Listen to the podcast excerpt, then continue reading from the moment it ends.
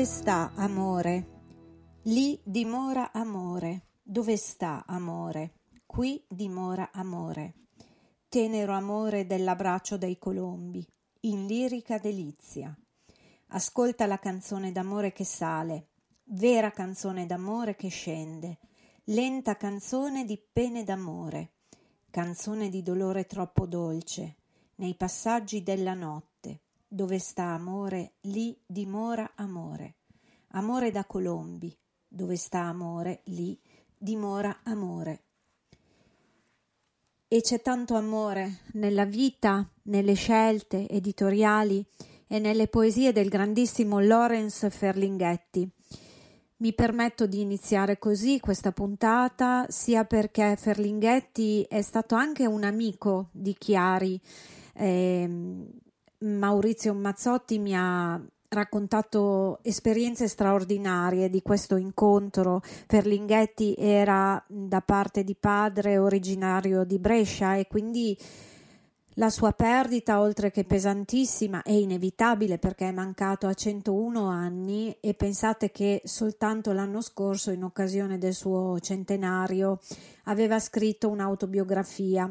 Era ormai quasi cieco ma inarrestabile.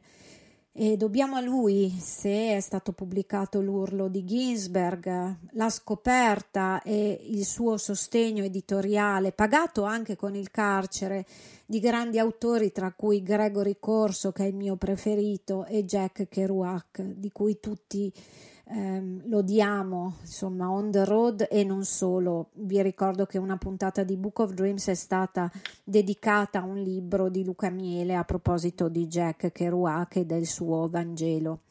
E così inizia questa puntata ricordando il grandissimo Lorenz Ferlinghetti, grande amico anche dell'Italia e colonna di San Francisco e di tutta l'America con la sua City Light eh, Bookstore e Publisher. E mm, mi manca davvero il fiato perché mm, ci rendiamo conto quando un'altra grande voce scompare di come gli anni fuggano e di come a maggior ragione siano importanti le parole e naturalmente le parole delle canzoni. Non è un caso perché questa sera iniziare con Ferlinghetti significa anche raccontare un po' la beat generation e sappiamo quanto il confine soprattutto di questi grandi autori con la musica sia stato sottilissimo, forse in certi momenti addirittura invisibile perché poi c'era un continuo fluire da ambo le parti e questo senso lo dà il libro di Marco Denti che abbiamo già affrontato in una prima parte domenica scorsa e che cercheremo perché è un libro densissimo, ricco, che io vi consiglio ovviamente di leggere, cercheremo di concludere stasera. Perché? Perché Storie sterrate, uscito per Jimenez, parla appunto di quegli scrittori musicisti o di quei musicisti scrittori e se vi ricordate, nella scorsa puntata vi avevo promesso una cosa, ossia che saremmo partiti da un certo Woody Guthrie ed in particolare da un mio ricordo personale mh, mm, e anche ovviamente dal suo legame con il grandissimo Bob Dylan. Insomma, io eh, parto dal mio ricordo per dirvi che a Piacenza, dove io vivo e lavoro e dove sono nata, ehm, pur essendo una città di provincia, soprattutto negli anni scorsi, dove c'era maggia- magari anche una giunta un po' più sensibile, perché poi dipende dalle persone, anche al di là del colore politico, si teneva il uh, Festival Blues dal Mississippi al Po che si tiene tuttora, ma in particolare adesso a Travo in Valtrebbia. Insomma, ci sono stati dei cambiamenti organizzativi. In ogni caso abbiamo avuto l'onore di ospitare eh, Sara Ligatri. Questo perché Seba Pezzani, che è un musicista con i suoi rap form, ma anche uno scrittore a sua volta, un traduttore, un grande conoscitore della letteratura americana contemporanea, è amico eh, di Sara Lee, della famiglia di Woody Guthrie. E mh, mm, parlare per me come giornalista, stare soltanto anche vicina alla figlia di Guthrie è stata una grandissima esperienza, così come ascoltare in Piazza Cavalli all'ombra di Palazzo Gotico con una chitarra e poco altro eh, vecchie canzoni ma dal grande significato è stato qualcosa che assomigliava molto a un sogno, a un grande sogno e noi sappiamo che ADMR si basa anche sui sogni perché i sogni sono un po' la sostanza del rock, no? Una musica che ha anche voglia sempre di spostare in avanti la lancetta in senso migliorativo di maggiore libertà a partire dalla libertà di pensiero che è poi quella sostenuta anche da Lawrence Ferlinghetti. Allora vedete come il cerchio si chiude chiude anche in maniera un po' eh, forzata forse da parte mia, eppure spontanea. Perché? Perché da Ferlinghetti si passa a Bob Dylan e da Bob Dylan si torna inevitabilmente a Woody Guthrie. La prossima canzone che ascolterete a questo proposito ringrazio da subito eh, l'apporto indispensabile del bravo regista Nicolò Ferrari che è anche oramai un amico ed è una colonna di questo programma del lunedì sera che vi ricordo a proposito potete poi recuperare alla voce programmi sul sito di ADMR come podcast e vi proporrei Song to Woody perché? Perché Bob Dylan mette questo brano nel suo primo album che si chiama come lui e presenta questo pezzo che lui scrive proprio dedicandolo alla figura di Woody Guthrie che per lui è stata la prima grande assoluta ispirazione negli anni ovviamente precedenti al suo debutto. Ma secondo me anche dopo e non solo secondo me perché chiaramente ci sono poi fior di esperti che hanno scritto libri e a questo proposito anche Denti fa delle citazioni interessanti. E tra l'altro in questo brano che esce appunto nel primo album di Dylan parliamo del 1962 eh, la melodia viene presa da 1931 Massacro è un pezzo scritto e registrato dallo stesso Guthrie nel 1941. Io adesso ve l'ho tradotto in italiano, ma potete andarlo ovviamente a recuperare 1913 Massacre in lingua originale e sono inoltre citati Cisco Houston e Lead Belly. Di Lead Belly abbiamo parlato anche in questo caso in una puntata precedente perché è uscito un bellissimo libro biografico su di lui e quindi vediamo anche altri artisti che hanno influenzato il nostro Dylan, insomma, e tra l'altro una cover è stata realizzata da Silverstein in questo eh, frangente quando in una compilation tanti artisti famosi hanno festeggiato i 50 anni di carriera di Dylan che mamma mia sono volati a loro volta. Sembra che gli anni qui continuino a sfuggirci di mano ma meno male che esistono le canzoni meno male che esistono o sono esistiti questi grandi artisti e scrittori e poeti, anche personaggi coraggiosi come Lawrence Ferlinghetti, che si è fatto anche il carcere in nome di cosa? In nome della libertà di pensiero e ribadendo la forza della parola, che è qualcosa a cui io credo moltissimo anche per il mestiere che faccio. E qui mi fermo e vi lascio a Song to Woody. Poi affronteremo altri grandi artisti attraverso le parole di Marco Denti. I'm out here a thousand miles from my home. Walking a road other men have gone down. I'm seeing your world of people and things. Here, paupers and peasants and princes and kings. Hey, hey, Woody Guthrie, I wrote you a song. About a funny old world that's a coming along. Seems sick and it's hungry, it's tired and it's torn. It looks like it's a dying and it's hardly been born. Hey, Woody Guthrie, but I know that you know all the things that I'm a saying and a many times more. I'm a singing you this song, but I can't sing enough. Cause there's not many men who've done the things that you've done. Here's to Cisco and Sonny and Lead Belly too. And to all the good people that traveled with you. Here's to the hearts and the hands of the men that come with the dust and are gone with the wind. I'm a leaving tomorrow, but I could leave today. Somewhere down the road someday. The very last thing that I'd want to do is to say I've been hitting some hard traveling too.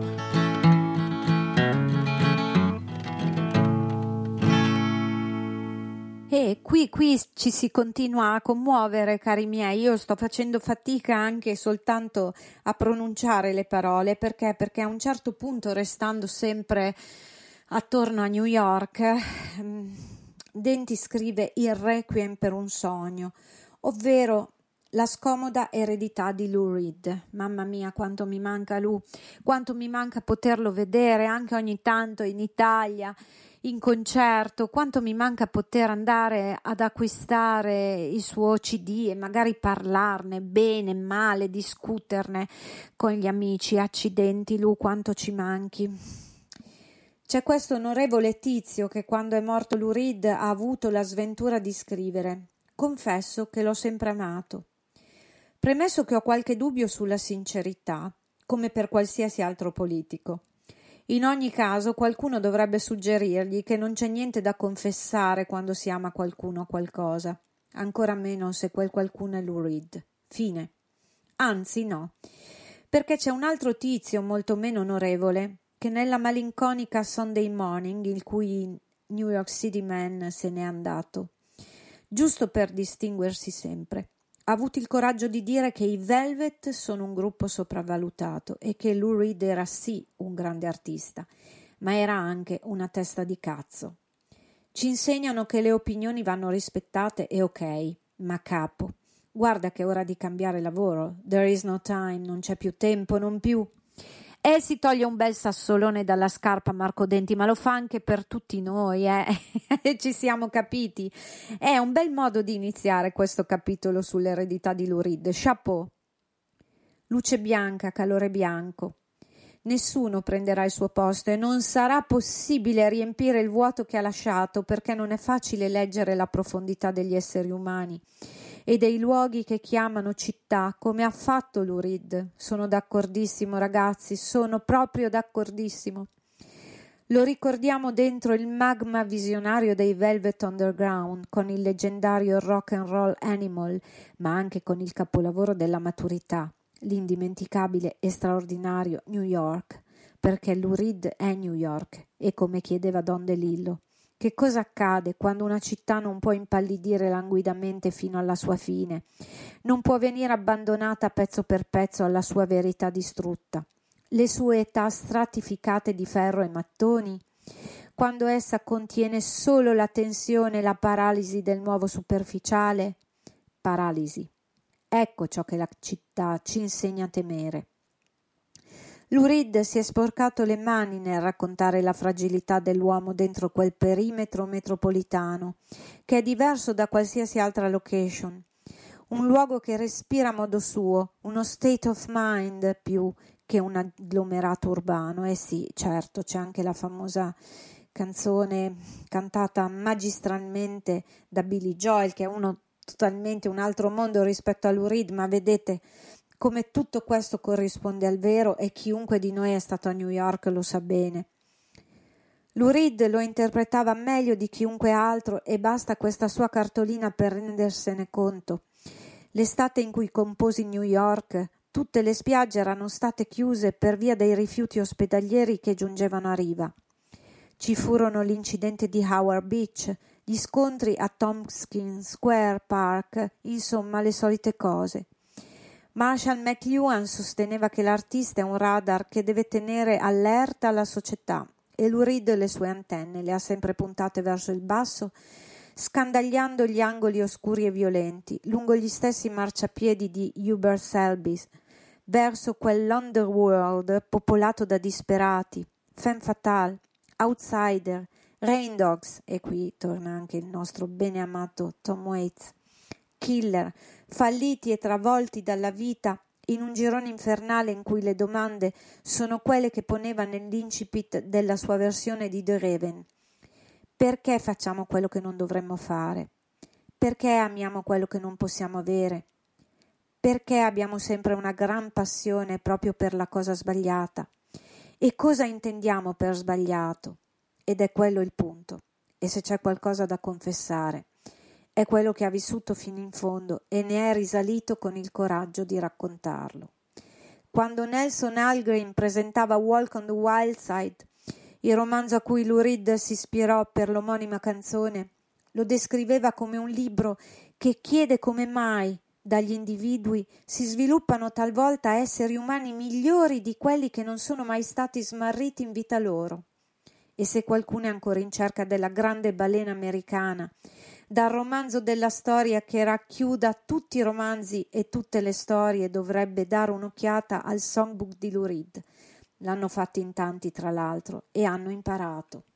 Allora, qui c'è anche Moby Dick, uno dei miei romanzi più amati di sempre, ha anche un significato fondamentale per la mia vita, legato a mio padre, a esperienze personali, al mio incontro con Fernanda Pivano e a tanto altro. Allora voi mi scuserete e spero lo faccia anche Marco Denti se ogni tanto mi fermo a commentare le frasi del suo libro, ma proprio perché è un libro che poi ti fa riflettere. Io lo sto facendo insieme a voi, amici di Book of Dreams, ma leggere questo libro che tra l'altro, e spero che questo si capisca nonostante la mia dizione che non è attoriale, la mia R piacentina, Cercate però di capire tra un biascicare e l'altro la passione che questo libro infonde perché? Perché tra l'altro è stato scritto con grande competenza e per l'amor di Dio è scritto da Dio divinamente.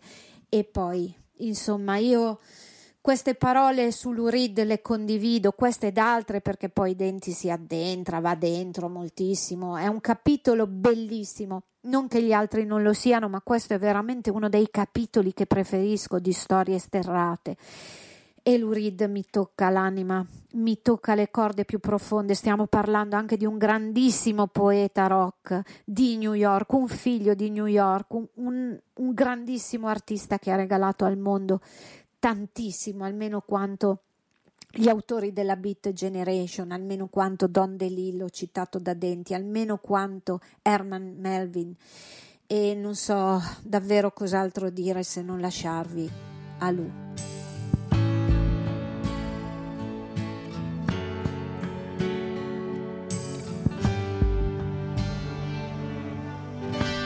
Sometimes I wonder who am I? The world seeming to pass me by. A younger man, now getting old. I have to wonder what the rest of life will hold. I hold a mirror to my face. There are some lines that I could trace to memories of loving you. The passion that breaks reason in two. I have to think and stop me now. If reminiscences make you frown, one thinks of what one hoped to be and then faces reality. Sometimes I wonder, who am I? Who made the trees? Who made the sky? Who made the storms? Who made heartbreak? I wonder how much life I can take.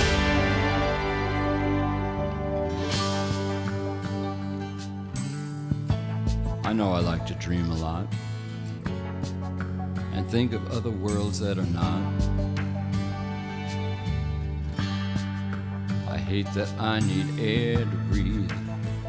I'd like to leave this body and be free. I'd like to float like a mystic child.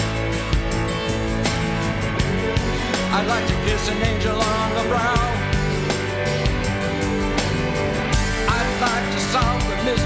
Of life by cutting someone's throat or removing their heart.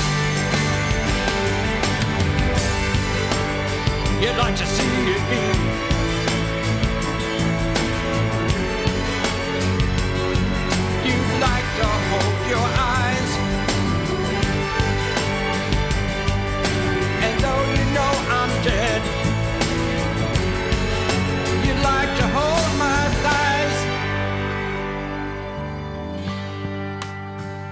If it's wrong to think on this. To hold the dead past in your fist, why were we given memories? Let us lose our minds and be set free. Some, sometimes I, I wonder who the world seeming to pass me by. A young man now getting old. I have to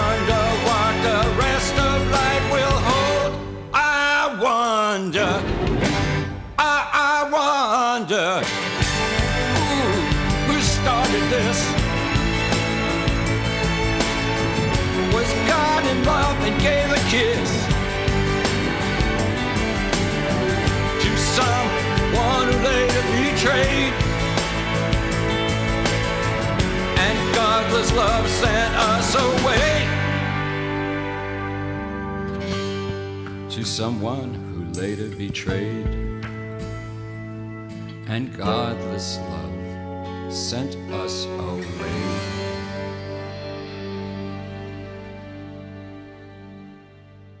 E in questo libro davvero si tirano dei lunghi respiri, talvolta si sospira, altre volte ci si commuove, altre volte si sorride. È questo che deve fare un libro, così come la musica deve fare questo. Io l'ho sempre pensato, ci vuole emozione, la stessa emozione che gli artisti ci mettono nelle loro opere, ci vuole quando noi scriviamo di loro, basta essere enciclopedici.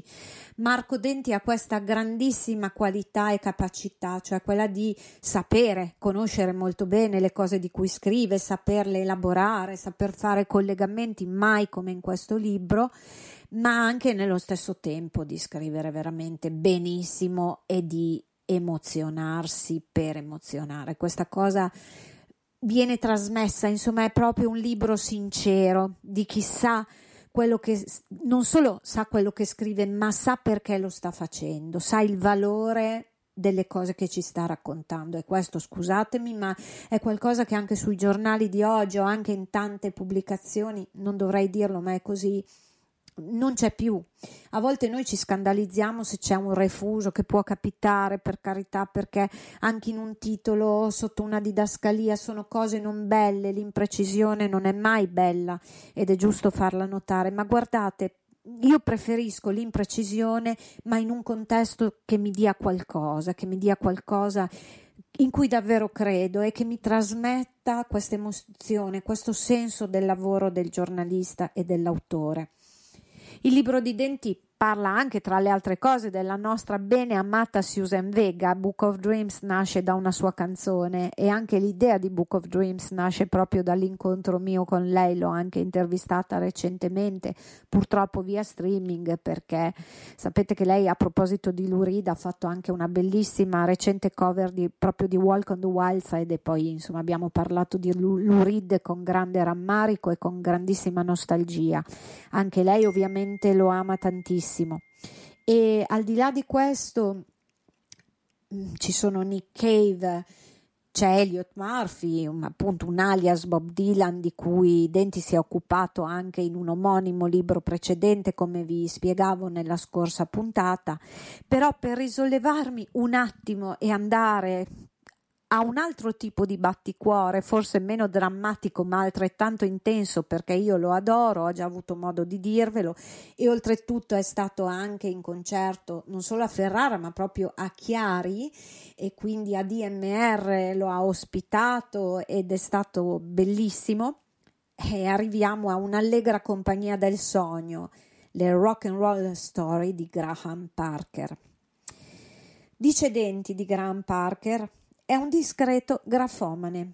Il suo personale blog è un diluvio di parole per ogni singola occasione. Ecco perché mi piace, eh, apro una parentesi, perché siamo un po' simili, abbiamo la parlantina fluida. La ristampa di un album, una protesta contro la brutalità degli arresti della polizia o per l'abuso di droghe, ogni spunto gli fornisce l'opportunità di scrivere. Nonostante abbia alle spalle una carriera lunghissima cominciata nel 1976 e ancora attiva oggi, con o senza i Rumors, il gruppo con cui si è rivelato un grande soul man e dove ha vissuto i momenti di maggiore gloria. Arrivato dalla scena dei pub londinesi in compagnia di Nick Lowe, ah, dei Dr. Feelgood, dei Nine Below Zero, madonna, io svengo veramente, troppo belle ste cose troppo belle, mi viene voglia di farla durare 90 ore questa trasmissione, ma non posso. Vi lancio questi ami di Marco Denti sperando che abbocchiate perché ne vale la pena, eh? ci scorre la vita lì dentro, quantomeno la linfa vitale. Ha via via definito un songwriting raffinato capace di leggere il reggae con l'invocazione di Hey Lord, don't ask me questions, bellissimo pezzo così come di tuffarsi in torride scon- scorribande tra rhythm and blues e Chuck Berry. Io mi sto davvero emozionando nel leggervi queste parole, ragazzi. È un libro meraviglioso, Storie sterrate. All'apice della sua carriera, planato a New York con lo stesso produttore di Bruce Springsteen e Patti Smith, confessava in un'ipnotica canzone l'eredità di una vita vissuta da rock and roll animal, senza le coloriture dei fiati e gli accenti caraibici caratteristici del suo repertorio. Empty Lives richiamava piuttosto la gravità malata di Jim Carroll. A suo modo, il viaggio verso la fine della notte terminava lì. Da allora, pur restando un interprete e un performer di primissima categoria, alti e bassi sono stati una costante ed è vero anche questo. Naturalmente parliamo di mh, mm, alti, davvero ancora molto alti e anche bassi, ci sta ed è molto bella questa onestà di Marco Denti nel parlare di quello che è un grandissimo artista e questa cosa è imprescindibile, un songwriter, un performer capacissimo, l'abbiamo detto prima, l'abbiamo visto, ascoltato, toccato con mano anche noi in Italia. Tra l'altro vi voglio mm, accennare anche a una cosa molto simpatica. Quando io ho avuto modo di parlargli un po' nel backstage di Ferrara una sera, ehm, abbiamo molto chiacchierato anche con un po' di gossip eh, dei miei amici Who. E abbiamo parlato di come appunto loro, a differenza di Graham Parker, pur essendo un grandissimo, insomma, sono rimasti no, in questa anche alone mh, mm, leggendario, pur senza essere i Beatles o i Rolling Stones, ma eh, anche del fatto che money, money, money, money, money, ehm, come cantavano i Pink Floyd, insomma ci sono sempre queste continue reunion e io gli dicevo ma guarda che io glielo dico a Pete Townsend, cioè in più di un'occasione gliel'ho detto, lui diceva no veramente, uno come Pete che è così paranoico, tu davvero glielo dici? Sì, e cioè io in più occasioni gli dico guarda ok avete fatto i soldi, ok la gente vuole gli U, ok io stessa vengo e mi emoziono, ok però tu hai un casino di demo che sono lì, che sono anche di nicchia, ma per la miseria sono cose sperimentali che hanno un valore, che, che sono anche diverse, che possono essere dei semifuturi. Non so quando, ma tie, tieni care queste cose perché sono importanti anche queste. Lui mi diceva: ah, ah, ah, Me lo immagino, mi immagino la sua faccia. Ed è vero perché poi comunque Townsend è uno che ascolta, eh. a volte chiede anche l'opinione, non che la mia opinione conti più di quelle di qualunque altro fan, ci mancherebbe, io non mi reputo così. Sono loro, Peter Roger, che a volte chiedono anche ai fan come è andato, come è stato il basso, cioè sono persone molto umili da questo punto di vista e io non posso che essere sincera, insomma, io credo nella sincerità che ha anche a volte dei limiti, costa cara, ma è la stessa sincerità di Marco Denti quando parla di un grandissimo, in ogni caso, che io adoro, Graham Parker.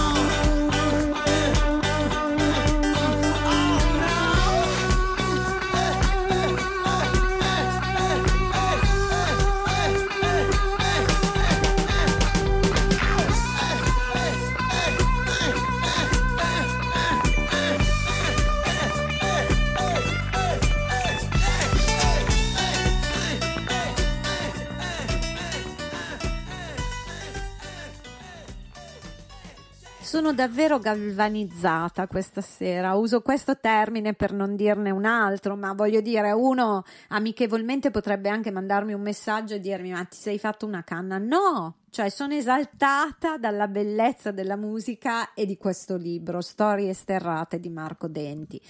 Sono tantissimi, lo ribadisco, gli autori che lui approfondisce e lo fa con cognizione di causa, con grandissima capacità di intersezione, con collegamenti continui tra musica e scrittura e anche con emozione. Lo sottolineo perché così è, perché il tempo vola, perché questo programma, soprattutto in momenti come questa sera, vorrei che non finisse mai e perché non riesco a proporvi tutti gli artisti pur avendo spalmato il programma in due serate perché mi sembrava il minimo. Ne ho scelto però un altro ed è Tom Waits. E scusate, il mio Tom Waits, non che sia mio mio, ma è anche mio, veramente inteso in senso personale molto forte. Manca con un album in studio da quasi dieci anni ormai e Denti ne scrive così. Negli anni dell'esordio di Tom Waits, la crisi petrolifera aveva delimitato due punti di non ritorno per Los Angeles. Da una parte era diventato evidente che la giovane città ribelle, come l'ha chiamata Banham, in Los Angeles l'architettura di quattro ecologie, passata da 2500 a più di 2 milioni di abitanti nel giro di un secolo, doveva trovare una condizione consona al suo impetuoso sviluppo. L'altra, non meno importante, è che nel nome del risparmio energetico venne imposto il limite di velocità delle 35 miglia orarie. La Los Angeles degli orari di chiusura e delle storie di ordinaria follia era una città tra parentesi dove la gente andava piano. E quando Tom Waits, in New Coat of Paint, canta ri- di ridipingerla, non fa altro che in versione poetica e un po' brilla, insistere sull'onda architettonica che incide sulla sua non forma. Un luogo cresciuto un po' a caso, come diceva il grande architetto Frank Lloyd Wright, con una battuta. Date un colpetto al fianco del mondo e tutto quello che non è ben fissato cadrà a Los Angeles. Guardate come anche i luoghi tornano prepotentemente, come la loro architettura, la loro storia, tornano prepotentemente, ma ehm, come fossero la scenografia di un racconto biografico quando Denti ci riporta all'artista in questione, in questo caso Tom Waits. E ancora una volta, come vi ho detto di New York, chiunque di noi sia stato a Los Angeles penso che non abbia dubbi, cioè è una cartolina, questo è un paesaggio, sembra dipinto da un grande pittore come Hopper, tanto per citare un artista vicino agli scenari delle canzoni di Tom Waits. Cerco di proseguire meglio che posso, perché è veramente un altro capitolo scritto magistralmente. La vera carta d'identità, il vero passaporto è la patente perché, come scrive Banham, si prende l'uscita dell'autostrada come uscire dalla porta di casa. E allora si capiscono meglio le iperboli di Tom Waits. Adoro guidare, è propedeutico alla scrittura. Tutti hanno bisogno di una determinata atmosfera per comporre. Per alcune persone vale il sole che filtra dalle persiane, per altri le montagne rocciose o una camera iperbarica. Non c'è musica fuori dalla città, la musica si trova solo qui. E vedete come questa frase di Waits cita anche alcuni artisti indirettamente. E ehm, dico anche un'altra cosa, io Los Angeles me la sono anche un po' vista camminando, con un senso anche di solitudine a volte. Naturalmente ho affittato una prima volta una macchina, sono andata fino a San Francisco ho fatto tutte le varie spiaggette perché ero con mio figlio che era ancora piccolo e successivamente ho fatto un on the road un po' più importante sempre con mio figlio guidando un camper. E per fare questa cosa ho anche preso delle lezioni di guida qui in Italia quindi mi sono lanciata in un paio di avventure. Quindi diciamo che Los Angeles poi ho avuto mm, lo sfizio, l'ho voluto anche di girarla a piedi e cercando di evitare certe zone, ma nello stesso tempo, non so, volevo provare anche questo senso mm, solitario, insomma, ho incrociato degli homeless, ho guardato anche con l'occhio un po' più turistico, se volete, la città, perché poi a piedi fare il Sunset Boulevard è un'operazione impegnativa da un lato, sia per il lungo percorso che per il sole che batte, ma anche mh, la vedi comunque con un'altra ottica. Ti fermi quando arrivi in certi punti, ti fermi necessariamente per bere un sorso d'acqua quando arrivi in altri punti, ti fermi per scoprire anche dei veramente chiamiamoli bar che sono davvero incredibili e, e non so dal di fuori non, non penseresti che che siano bar, ecco, invece lo sono e sono stata anche avvicinata io da un paio di, chiamiamoli barboni, tra virgolette, ma abbiamo fatto anche quattro chiacchiere, devo dire, prima di sganciargli un paio di dollari. Non ho cambiato la vita di nessuno, loro non hanno cambiato la mia, non c'è stato timore, quindi va bene anche così, è una città strana Los Angeles, ogni città ha le sue stranezze. E perché parla così tanto di Los Angeles Denti, perché non si può parlare di Tom Waits senza citare Los Angeles, è evidente questa cosa. Anche se ovviamente ve lo dico subito in questo capitolo Denti fa anche delle così eh, dei paralleli diciamo con il cinema e anche con la letteratura. Va da Robert Altman a Raymond Carver a proposito di solitudine e naturalmente alla scoperta di Tom Waits di Jack Kerouac.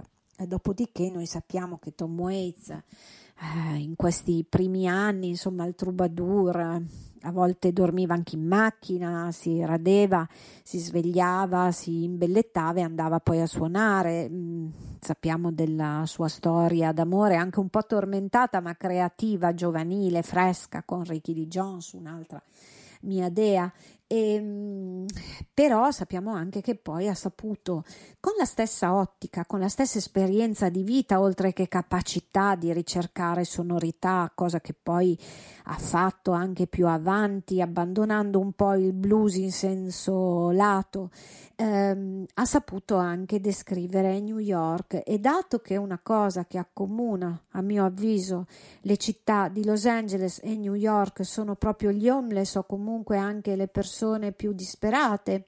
Gli ultimi, chiamiamoli così, a me non piace usare questo termine, ma ci può stare perché a volte guardare in fondo alle cose significa averle viste veramente, se si sta solo in superficie o al centro non si conoscono le persone e le situazioni e diciamo che questi, questi esseri viventi straordinari a loro modo e disperati che accomunano entrambe le città così come tanti altri luoghi americani sono gli homeless, ovvero sia i rain dogs.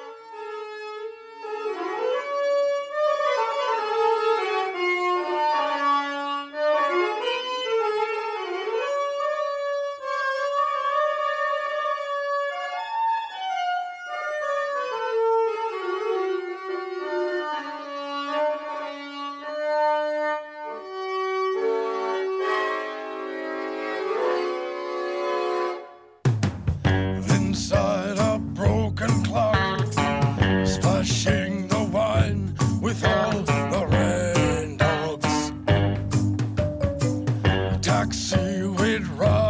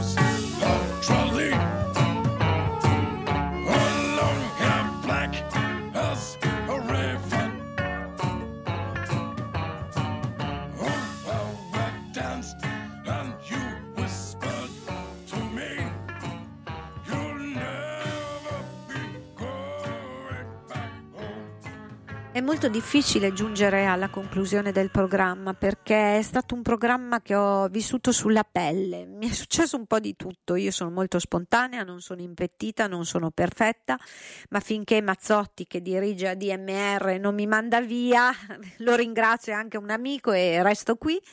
Però guardate, mh, le storie di questo libro e le musiche che abbiamo ascoltato che sono pochissime rispetto alla ricchezza contenuta nel volume Storie sterrate, le ho vissute sulla pelle, mi è successo di tutto, ho rovesciato l'acqua, mi è caduto il block notice, mi sono commossa di tutto, ho biascicato, non importa, insomma sono stata proprio spontanea, ho vissuto tutto questo insieme a voi.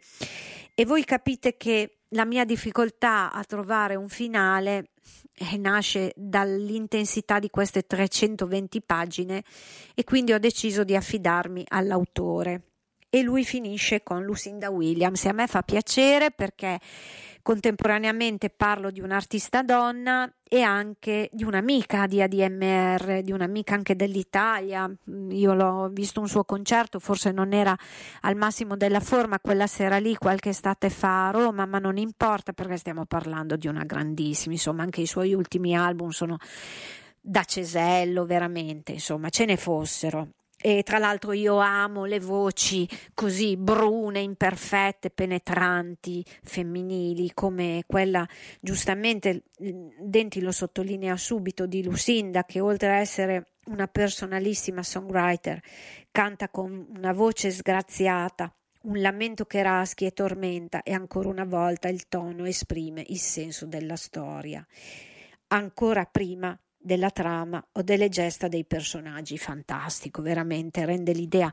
Tra l'altro poi Denti si sofferma anche su tutte le grandi collaborazioni Steve Earls, i jazzisti dei Marvels, Elvis Costello, tantissime cose, anch'io sto andando un po' a braccio, ma è vero, una cosa che connota Lucinda Williams ed è un po' tipica anche e soprattutto direi di questo tipo di artiste donne, forse ancora più degli artisti uomini che vengono ogni tanto spinti dalle case discografiche, mentre proprio nel carattere femminile essere aperte alle collaborazioni, dando vita poi davvero a degli spunti fantastici, a un mix magico.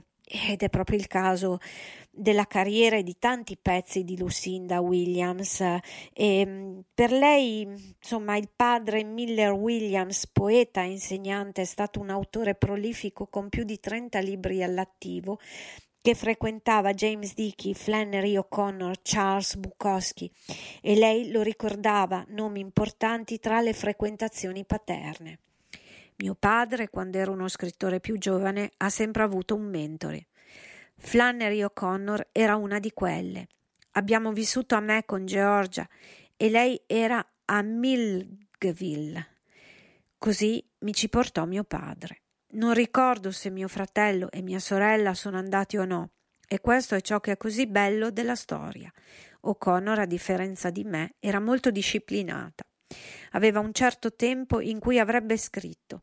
Si alzava alle otto del mattino e scriveva fino alle tre del pomeriggio e se gli occhiali erano abbassati significava che stava scrivendo e tu non potevi entrare. Pensate che bello questo ricordo che poi va avanti con mille dettagli e sfumature, bellissimo. Tra l'altro la scrittura come lavoro, io sono giornalista in una redazione, so bene cosa significa c'è una disciplina dietro e a volte va benissimo così, a volte però non va bene così, allora è giusto anche essere un po' più indisciplinate. Poi nel caso di Lucinda Williams è arte, quindi le artiste non possono essere solo disciplinate, anche disciplinate, ma non solo quello. Insomma, vi ho proprio dato un assaggino. Spero però che quest'ultima canzone vi aiuti a sentire ancora una volta la bellezza della musica di una grande artista come Lucinda Williams e ad aver voglia di tornare a Book of Dreams la prossima settimana. Buona serata a tutti e good luck.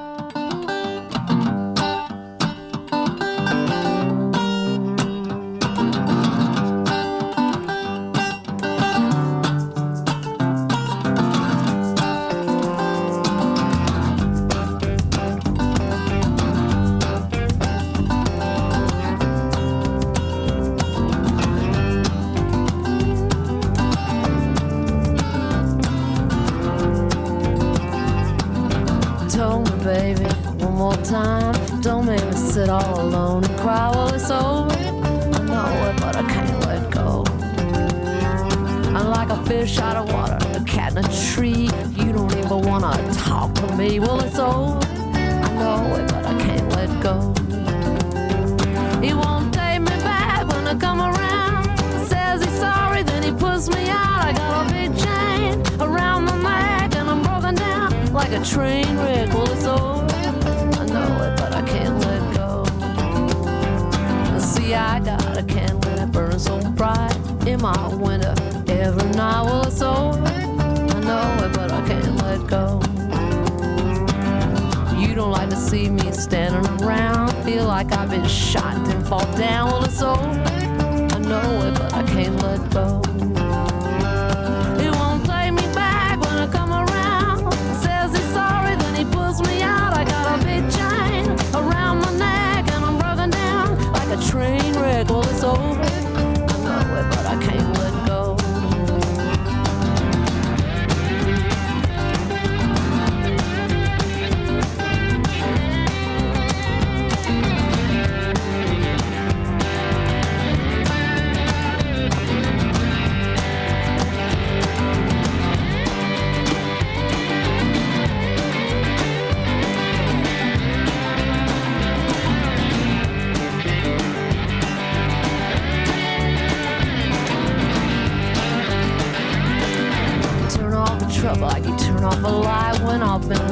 Just ain't right. Well, it's over.